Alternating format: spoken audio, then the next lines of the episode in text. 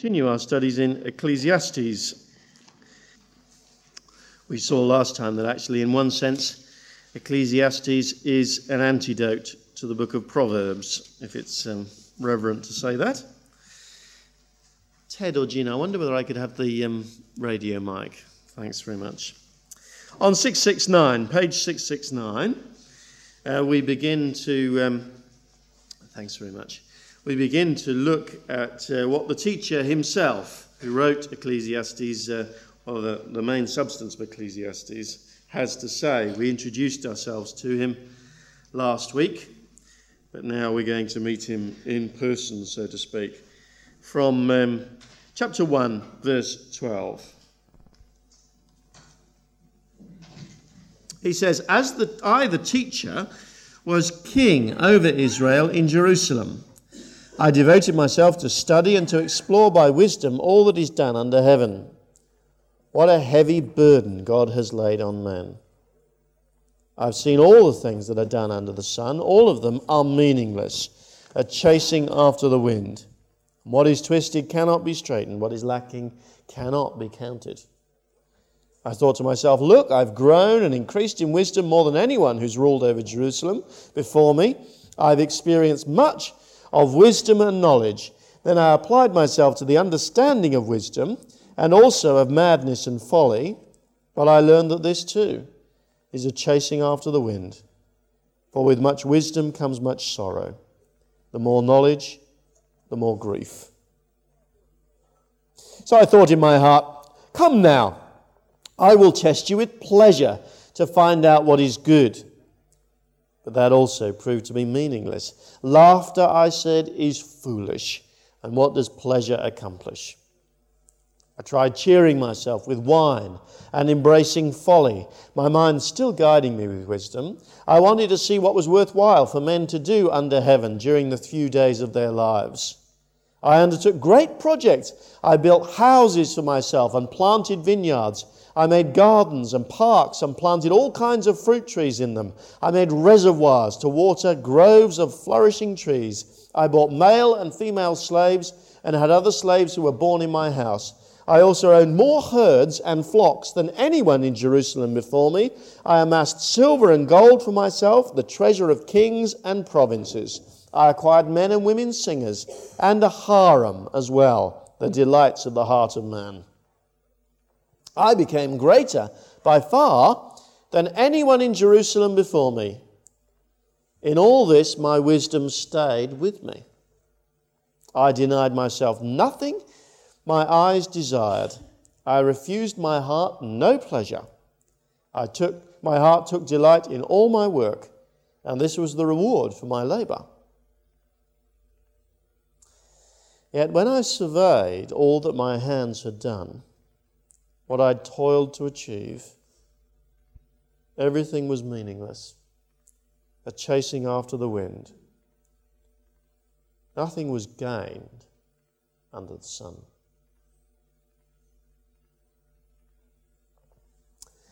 Let's pray.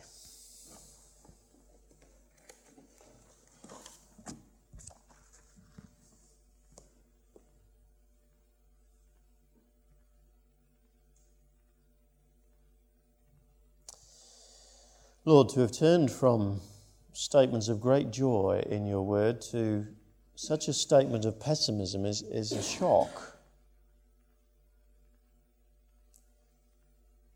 We ask you, Lord, to help us to understand what this aspect of your truth would teach us. What this man, the teacher, has to tell us.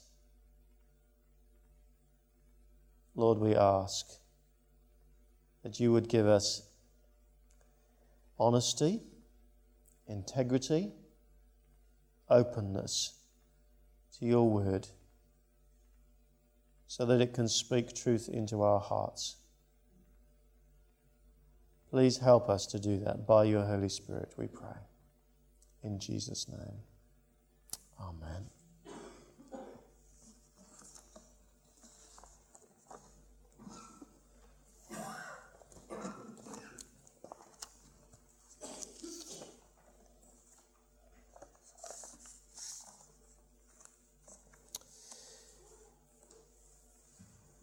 I want to ask you this morning to exercise your imagination.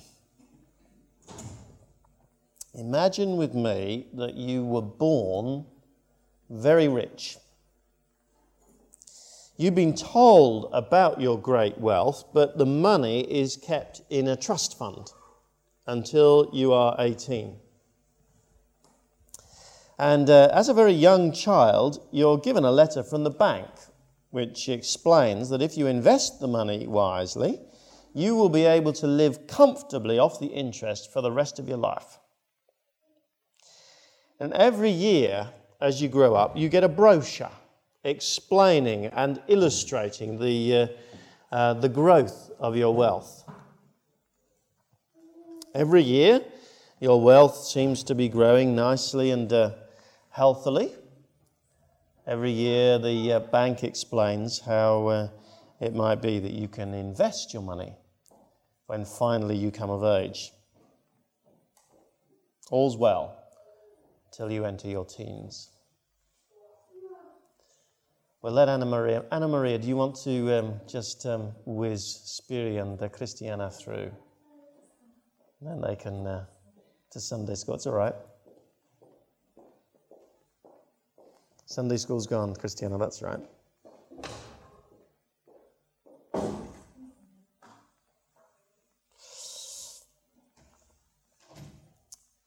As you enter your teens, then, having for years had these uh, uh, regular little notices, arrival brochure begins to arrive on your doorstep from a gr- rebel group of ex investors. It promises to tell you what the bank is never going to tell you. It actually seems from this brochure that some investors are losing everything. They have no control over it, it's just that the market is totally unpredictable. Indeed, says this, this rebel publication, the bank itself is threatened. And it's not just your bank. Every bank is threatened in this way. The old economy is falling apart, says this brochure. The brochure is full of stories uh, entitled How I Cut My Losses 10 Things Your Bank Manager Won't Tell You. A hundred ways to spend your money before it's too late. It warns darkly that actually the very publication of this brochure is going to accelerate the bank's demise. Those who don't get out while they can will be the biggest losers. And year after year, this rival publication arrives with increasing frequency and ever more persuasive articles as you go through your teens. On the other hand, the bank just churns out its regular annual report. Finally, it's your 18th birthday. Finally, you have control over your birthright. What are you going to do? Will you trust the bankers? Or will you believe the rebels? Will you invest your money in the hope of lifelong steady interest payments? Or will you actually take it out now before it's too late and spend, spend, spend for who knows what tomorrow holds? So that's not just a distant fantasy, actually. It's the dilemma of young people up and down the country today. It's the story of their life. Because you see, once, long ago, there was a simple story that young people were told. They were told that they could live a happy, prosperous life and finally enjoy the eternal riches of heaven if they just restrained their appetites a little, lived upright moral lives, and so to speak, lived on the interest that would accrue from that. But slowly, actually, that simplistic story has been discredited. First, uh, uh, the idea of God and heaven and hell um, uh, and uh, rewards started to be questioned by these rebels. The reaction of the, uh, the moral bankers, so to speak, those who were encouraging restraint and investment, was um, uh, to say, well, perhaps heaven, uh, God and heavenly rewards may be a little bit more uh, tenuous than we thought, but you will actually reap steady rewards in this life if you just live restrained, chaste, upright lives. In the Victorian era, for instance, um, uh, the uh, um, moral um, frenzy that went on in the Victorian world was stimulated, partly at least, by the anxiety that there was in society about the loss of confidence in God and heaven. Somehow they felt we've got to keep society together by emphasizing the benefits now in this life. In the end, uh, they came up with uh, one of the great mantras of Victorian society virtue is its own reward they said. But the rebels had smelled blood. Is it really true that restraint and duty and careful self control is going to reliably yield these steady payments that these moral bankers promise? Or actually, is that pious phrase, virtue is its own reward, just a disguise for the fact that the old morality, the old style of living, is completely bankrupt? As um, Mae West said, virtue has its own reward, but no sales at the box office. The film industry has taken that on board very clearly, haven't they? And today we find that young people are bombarded by the publications of the rebels, the dull, worthy advice of those who say that restraint and duty and virtue will lead, yield lifelong dividends has actually given way to, uh, to uh, the overwhelming advice of uh, Douglas Coupland, for instance, who says that you should live hard, die young, and leave a good looking corpse. One of the most uh, cutting of those rebels, those people who say it's not really so, is actually found in the Bible. It's this teacher. Last week we began to get a flavour of his message, didn't we? The first 11 verses of the book introduce him. He says, In this world where I can't see God, he says, there is no such thing as progress. There are no reliable benefits from leading a good life. Like the movements of the sun, he says life is just repetitive. Like the aimless wanderings of the wind, life is just random. Like rivers flowing into, an, into a sea which never fills, life may seem to have some purpose about it, but actually it achieves nothing. Everything, he says, is meaningless. And as we begin today to look in more detail at this teacher's quest for meaning, we find that he is right up there in the top notch of the most radical skeptics that you could imagine. Verse 13 of chapter 1. I have seen all the things that are done under the sun, all of them are meaningless and are chasing after the wind, he says. I devoted myself to explore by wisdom all that is done under, the he- under heaven. What a heavy burden God has laid on man. Uh, that heavy burden actually may have the sense of, um, of uh, uh, him saying something like, This is a g- cruel trick God has played, played on men. He's given us this, this burden, this desire for meaning, but as we search for meaning, we discover they are none. There, there is none. We are God's sick joke, he says. because everything is meaningless. This world, he says, is irrevocably twisted. Consistency and meaning in this world, he says, is entirely lacking. And this proverb, he says, is the most appropriate one of all. What is twisted cannot be straightened, what is lacking cannot be counted, he says. But the teacher cannot give up his quest. The more, the, the more he thinks about things, though, the more he gets depressed. He goes back to it again in verse 16. I thought to myself, Look, I've grown and increased in wisdom more than anyone who has ruled over Jerusalem before me. I've experienced much of wisdom and knowledge. I applied myself to the understanding of wisdom and also of madness and folly, but I learned this too is a chasing after the wind. What should he do then?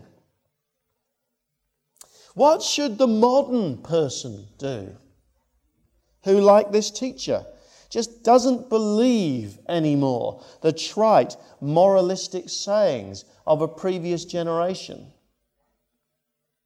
Remember, we said last week, he's read Proverbs. He knows the book of Proverbs. And he says, in the end, I don't believe it really works. Well, it's obvious what he should do, isn't it? Just as it was obvious, actually, what that uh, teenager who comes of age should do with their money spend, spend, spend. Chapter 2, verse 1. I thought in my heart, Come now, I will test you with pleasure to find out what is good. A very first a 21st century way, then, this man decides to pursue happiness, immediate pleasures, because he just can't see any bigger meaning in this world. Let's look, first of all, then, at uh, his quest for meaning. We find that uh, in the first uh, 11 verses of chapter 2. It begins, as it begins with so many people, with alcohol. Verse 3 I tried cheering myself with wine and embracing folly, my mind still guiding me with wisdom. I wanted to see what is worthwhile for men to do under heaven during the few days of their lives. He's self consciously abandoning any rational thoughts. He says he's guided by wisdom. In other words, he's making a conscious decision. But then he says, I embraced folly consciously. And I decided I would use a mood enhancing drug as my way of seeking happiness. Alcohol. He would be popping E's today. He would be smoking uh, marijuana. He would be going to Prince Harry's parties today.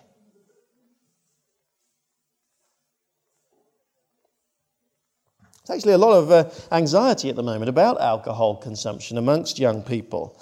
Is it because we introduced them to alcohol at too young an age? People say, well, I doubt that. The French have been uh, doing that for centuries. Is it because we don't teach them to drink responsibly? Well, there may be, uh, uh, may be some truth in that. But actually, I'm convinced something more important is going on. No, we as a society are, are marching down the road that this teacher walked.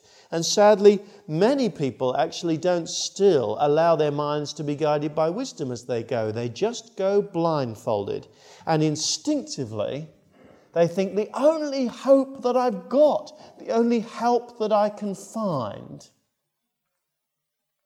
will be drugs or alcohol. Perhaps there I will find some happiness. There are a growing line, a number of people in this country who, who as the, um, the line in the uh, uh, song by the Corrs has it, have a full glass and an empty heart. But the teacher gives up on alcohol. Doesn't work. He turns from uh, verse 4 to uh, uh, great domestic projects. Verse 5, for instance, I made gardens and parks and planted all kinds of fruit trees in them. I made reservoirs to water groves of flourishing trees. I bought male and female slaves. The teacher himself says uh, there's nothing new under the sun. Alan Titchmarsh, Carol Smillie, even Laurence Llewelyn Bowen are all reincarnations of previous domestic pleasure consultants. This, this man has gone for a home makeover on a grand scale. Houses, parks, orchards, vineyards. Not for him the little electric fountain in a puddle installed by Charlie Dimmock. No, he's going for something great. Reservoirs, irrigation canals, groves of trees. I wonder actually whether our modern obsession with styling and, and restyling our environment is actually driven partly, at least, by the same emptiness of heart that the teacher had here. More than um, this uh, obsession with domestic projects, he decides he's going to invest in labor saving devices, doesn't he? I bought male and female slaves and had other slaves who were born in my house. You know, uh, slaves were the equivalent of microwaves and uh, Kenwood chefs. Now, I wonder how many useless labor saving devices you've got in your cupboard. I own a croissant cutter. Don't ask me, I don't know. I've never used it. A croissant cutter. I'll go for that, he says. Get lots of slaves.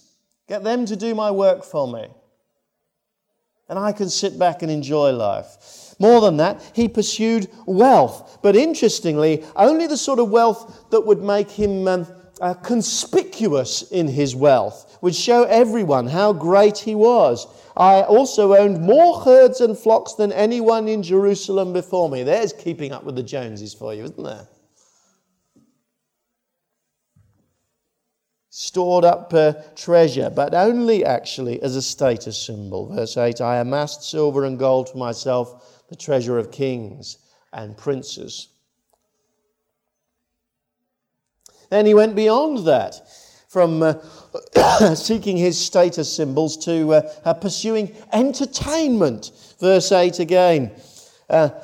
I acquired men and women, singers. You know, thank God we only have to buy a little entertainment center that can sit in the corner of the living room. The thought of housing these uh, singers as well as all those slaves is horrendous, isn't it? We do the same, though.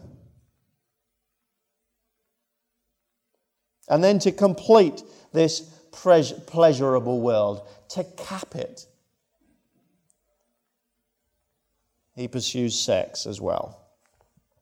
Verse 8 I acquired men and women singers and a harem as well, the delights of the heart of man. See, no instant pleasure seeker is going to be happy with one sexual partner. The teacher, teacher claims at least that he could afford a harem of concubines, and so he gets it. Wasn't strictly speaking illegal in Old Testament times, for kings at least. No different, uh, in fact, from uh, the modern sex tourist or the person who delights to uh, leap into bed with another person every weekend. That's what I'm going for, he says.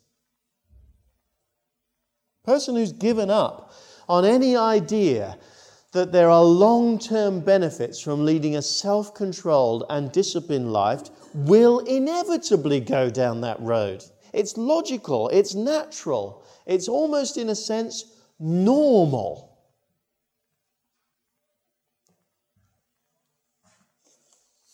That's the life the teacher chose. He chose it with devastating logic. He said, If this world is meaningless, then this is what I am going to choose. Verse 10 I denied myself nothing my eyes desired I refused my heart no pleasure. And as the avant garde pleasure, pleasure seekers used to say, the only thing which is forbidden is to forbid. I'm going to go for everything. And he says, let's be clear about this. There's pleasure in it. Verse 10 again, my heart took delight in all my work. This was the reward for all my labor. There is a gr- degree of happiness in this sort of life. See, um, those um, pious Christians and rigid moralists who tried to persuade um, people pursuing that sort of life that there's no happiness in their life at all, are rightly um, uh, uh, sneered at. No, there is happiness. My heart took delight in all my work. But there is very little happiness. Or to put it another way, there is not happiness at the very depths of our hearts. Many people are only dimly aware of that, but the teacher has been ruthlessly honest with himself. And so he sees that very, very clearly. Because through all of this quest that we've looking at, we've been looking at, he had one fundamental commitment which comes up again and again and again. He has committed himself to always keep thinking about his life. When he cheered himself with wine, he claims that he was still guided by wisdom.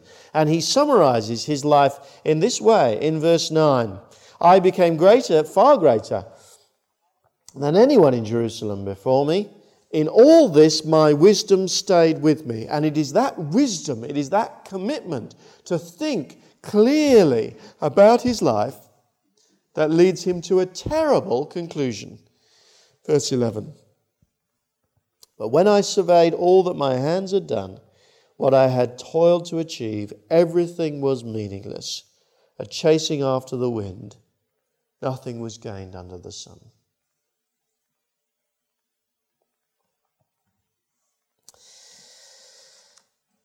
The question that I have for our modern world is will we have the honesty and the courage to face up to that? Some of you may know about Michael Hutchence, the lead singer of uh, INXS, who was um, more committed to, than most to uh, instant pleasure. He finally took his life in 1997. And a little later, sadly, his his lover, Paula Yates, who you may, more of you may have heard of, also died. The lyrics of one of the INXS songs, song entitled Searching, go like this I am searching. I'm not alone. I am searching. Please give me some We've lost direction, washed our hand of blood. I'm in need of sensation. Is there more to this love? Saw a mother screaming. She'd lost control of what she once believed in. She's not alone. If you could face the pain, and I could do the same, it could be clear tomorrow. But will it start? Will it start again? I'm searching. I'm not alone. I'm searching.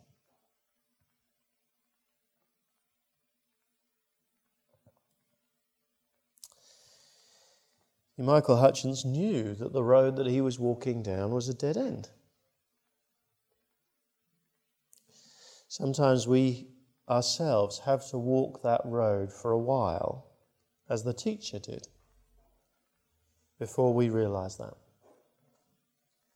But the further we walk down it, actually, before coming to our senses, the more painful it is to turn back. And the brutal truth is, some people never do. Some end their lives intentionally, as Michael Hutchence did. Many others shorten their lives by the excesses of that lifestyle, and others just, just never find the courage to face up to therein and just choose to stop thinking. Because they know thinking sends you crazy. It certainly does, says the teacher. But and if we stop thinking, we are not really human at all, are we? It's fundamental to who we are that we need to think, we need to analyze, we need to ask what is the real purpose of this? If we don't do that, we are just animals. Once again, the teacher, you see, has led us to a dead end. And he hasn't shown, really shown us the way out. saw last week his teaching is designed as a, as a goad. It's designed to draw blood. And draw blood he does, if we are honest.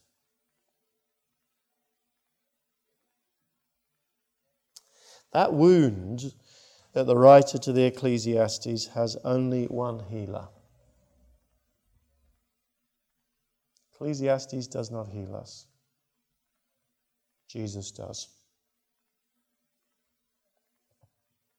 Jesus himself drew attention to the same truths that this teacher is talking about. Matthew 16, he said, What good will it be for a man if he gains the whole world, yet forfeits his soul?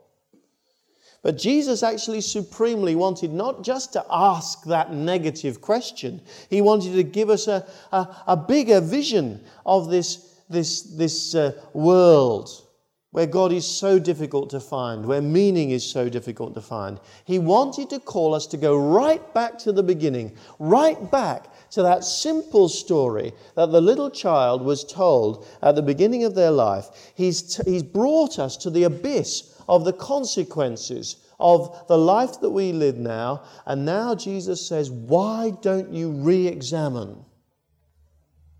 Could there be a God after all? Could there be a heaven and a hell? Could there be something beyond this confusing, meaningless world? Because, as the teacher says, if there isn't, we are absolutely lost. Jesus says there is. Jesus said it again and again and again. The truth that we discarded as too simplistic, he says, though there are confusing things in this world, it is true. And he says, invest in that eternity. Invest in heaven.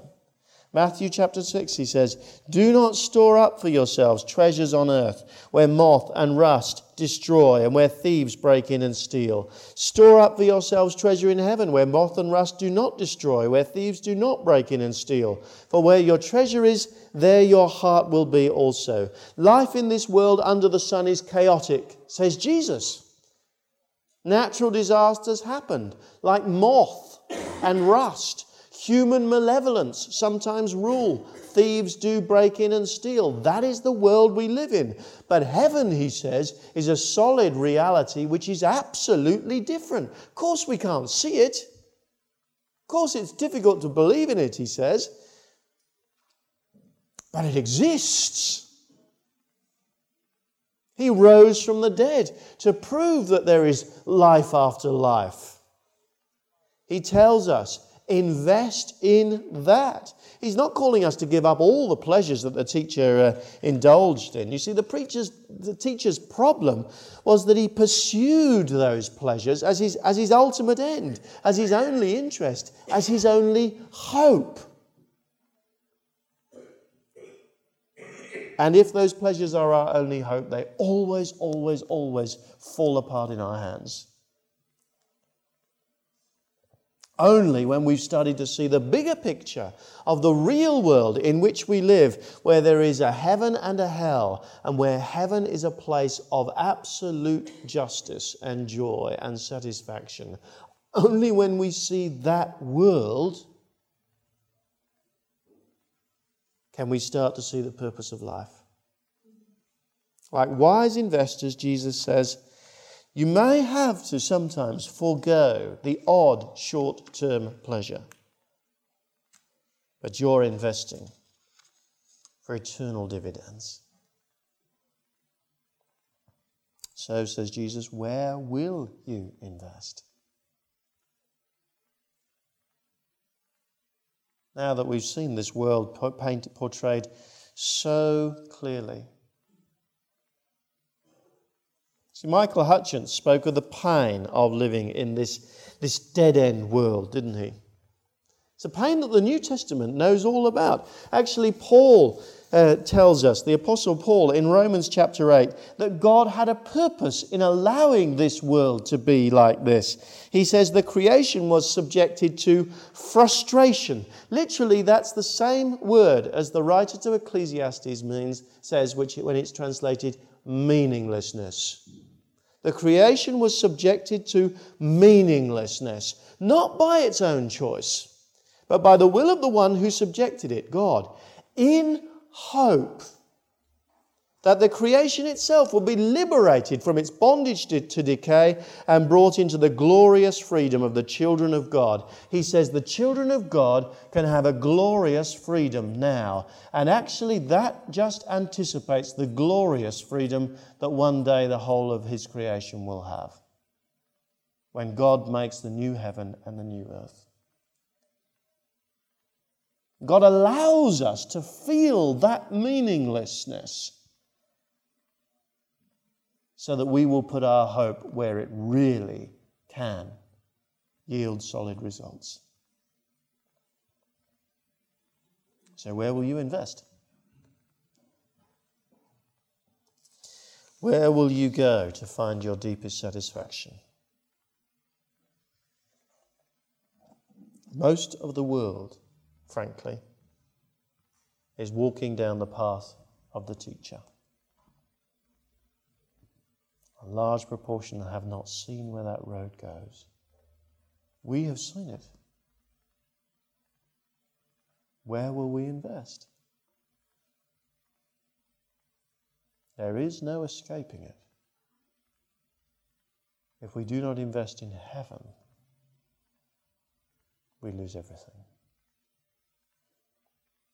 Let's pray.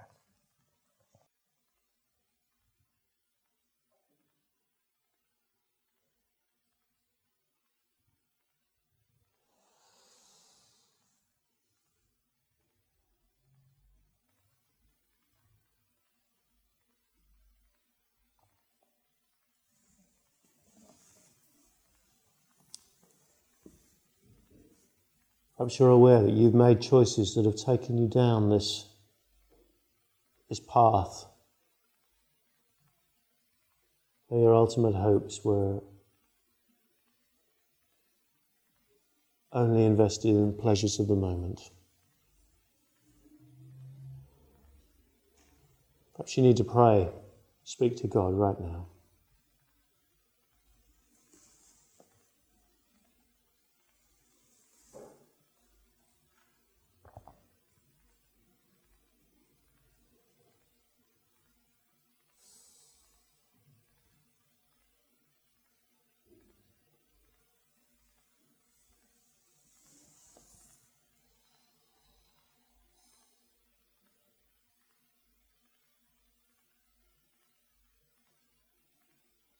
Perhaps you're a Christian who's grown tired of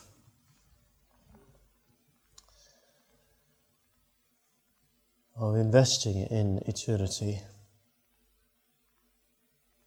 are tempted to turn away.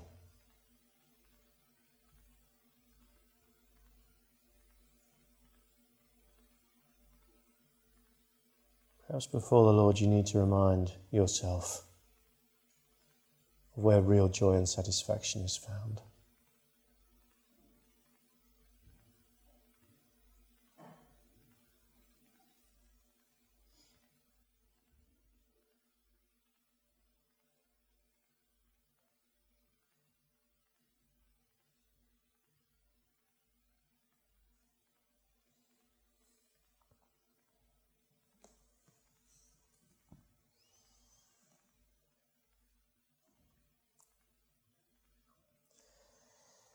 Our loving Heavenly Father, you tell us in your word that hope does not disappoint us because you have poured out your love into our hearts by your Holy Spirit.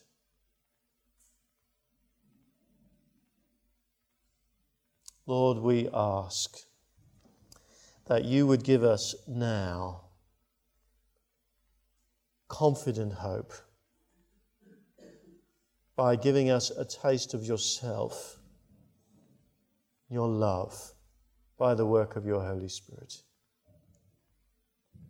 We confess that without that, without that touch from you, Lord, we are as miserable as the most miserable in this world. So, Lord, we pray. Reassure us, encourage us, help us to flee those things which would turn us away from you and to cling to you. We ask it in Jesus' name. Amen.